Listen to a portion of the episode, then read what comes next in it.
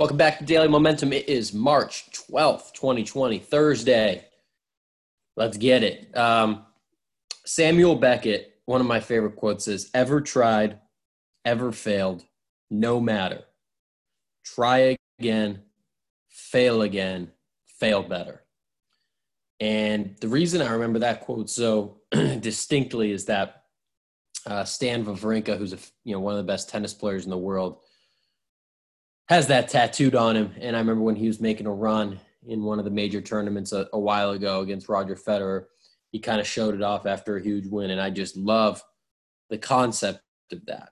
And it brings me back as, you know, kind of a TBT, a throwback Thursday, brings me back to my interview with the Wolf of Wall Street, Jordan Belfort. And this was uh, still to this date, definitely the most popular interview I've ever done, podcast episode I've ever done. And um, you know, love him or hate him, right? There's lessons to be learned by a figure like Jordan Belfort. And, and I think it's interesting as a quick side note. I think you can learn something from everyone. And just because, you know, you don't agree with what they do or, you know, they did something terrible, whether it's someone like Belfort who, you know, really screwed over tons of people or Bernie Madoff or, uh, you know, even someone as, you know, that did as appalling things as, you know, Hitler like you can learn things from them, right? You can learn the antidote. You can learn the reverse of what you want to do. So you can see the traps that people fall into, right? Because just you don't want to admit it, but just like me and you, Jordan Belfort's a human being, right? So as easily as he went down a path of destruction, you could do the same thing. It's not implausible to think that you can do that. So, anyways, keep that in mind when you're trying to learn from someone like that and they, and oftentimes they did do good things to get to the top. And then you know once they get there their morals kind of go out the window. But you know when belfort was 23 right he was he was doing his own had his own businesses. He was selling ice cream cones. He was selling uh, lobsters door to door which i don't know how that went but he went bankrupt at age 23 and the event itself was undeniable. There's no running from that right? But belfort had control not of the event, but he had control of the, his reaction to the event. Right? He could have saw it two ways. One, one would be, "Hey man, I just don't have entrepreneurial skills. I'm not a salesman. I can't do this. I'm going to go do something else."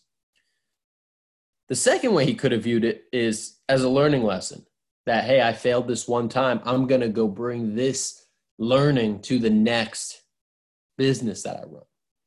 And he saw it as the latter, and onward he went. And the more you study successful people, you see that they have failed dozens and dozens and dozens of times before they make it big. And they could just as easily see that that kind of notion of that they're not meant to be successful, they're not meant to be an entrepreneur, not meant to be rich, not meant to be famous, whatever it is. But they look past that. They have almost a a, a naivety that you know allows them to look past that and say, no, it's not that I'm not good enough. I just need to learn, bring this to my next battle. Right. And, you know, his goal that he told us in that interview, like it wasn't to succeed wildly, it was to fail quickly. He knew the odds were against him. And the more time, the more at bats that he got, the more likely he'd be able to hit a home run financially, which he did. Right. So think about the different events you got in your life, right? They are what they are. You know, your your your job is what it is right now.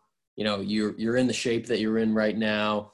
Uh, your situation your life situation is what it is right now. And there's a lot of factors that led up to that. And that's not what this podcast is about today. What it's about is how you interpret it. Right? You're you are where you are. Let's take that as you know at face value. And it's it's up to you to interpret the event. Maybe you need to make some changes. Right? Maybe you need to to make a pivot. There's nothing wrong with a pivot.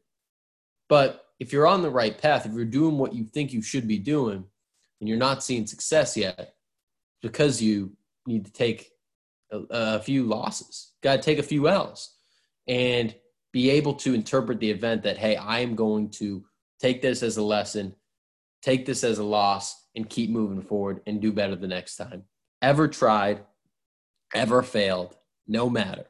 Try again, fail again, fail better. That's it for today. Check me out, millennialmomentum.net. can also hit me up at Tommy Tahoe on social media. Hope you have the best Thursday in the history of Thursdays. Peace.